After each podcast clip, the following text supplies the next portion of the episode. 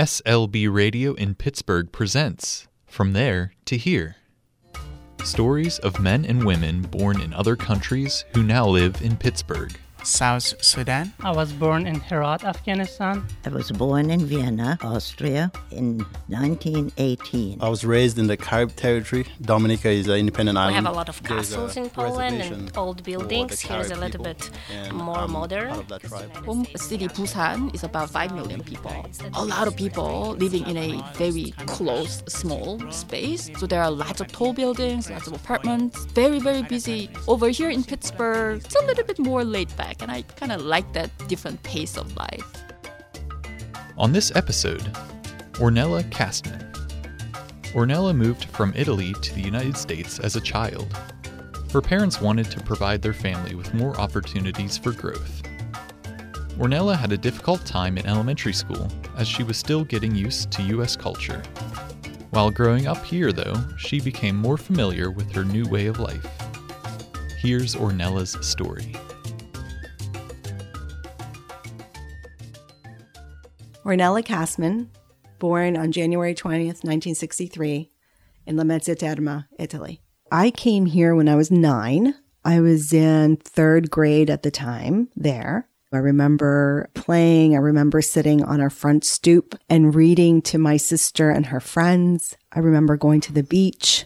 We used to play Italian cards a lot. That was one of the things that we would do on Christmas Eve as everybody finished their dinner. We would sit down and play cards.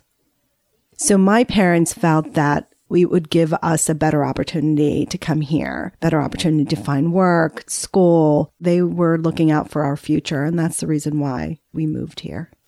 So my father came here first in January of 72, and then he got a job as a carpenter. He built bridges when he was in Italy. That's his job. And my mom was a seamstress. So when we came here, both of them did get jobs.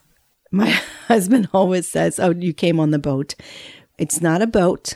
We flew from where I live, which is Lamezia Terme, to Rome, and then from Rome to Boston, and then from Boston to Pittsburgh. Both of my grandparents were here long time ago. And so we had an opportunity to go to Ellis Island a couple years ago and see their names.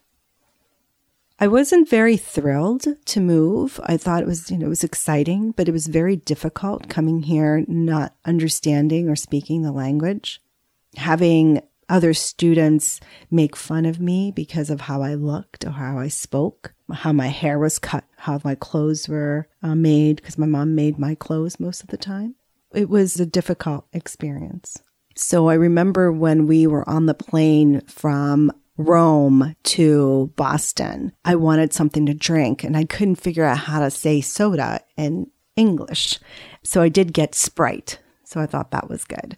But it was difficult trying to ask for what I wanted or understand what they were asking us or even something, you know, over the speaker if they would say, "Oh, we're at this altitude." Well, I didn't understand that.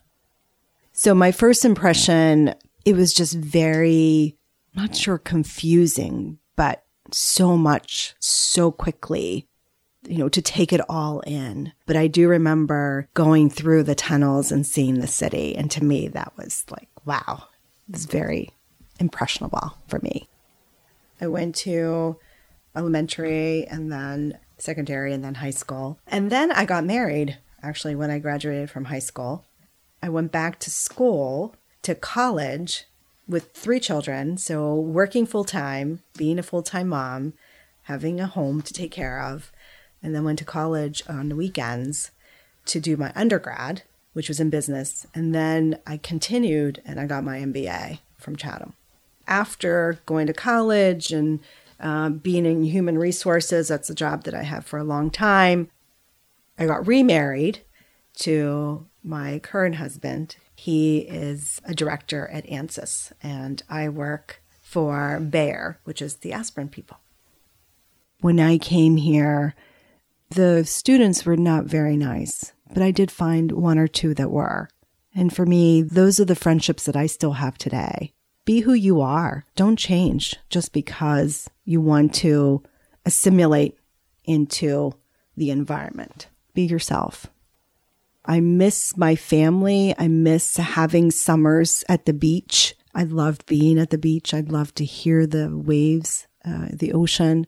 I miss the the traditions that they have. We have the seven fishes on Christmas Eve. It's always done at my mom's house, and all the families come together there.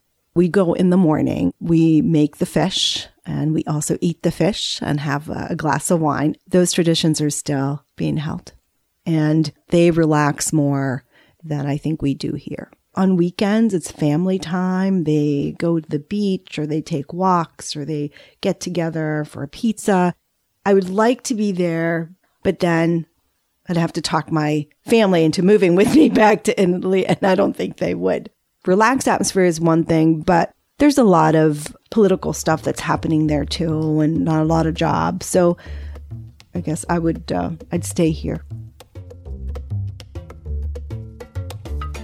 This episode is based on an interview conducted by Abby, Nalani, and Alistair from Winchester Thurston School.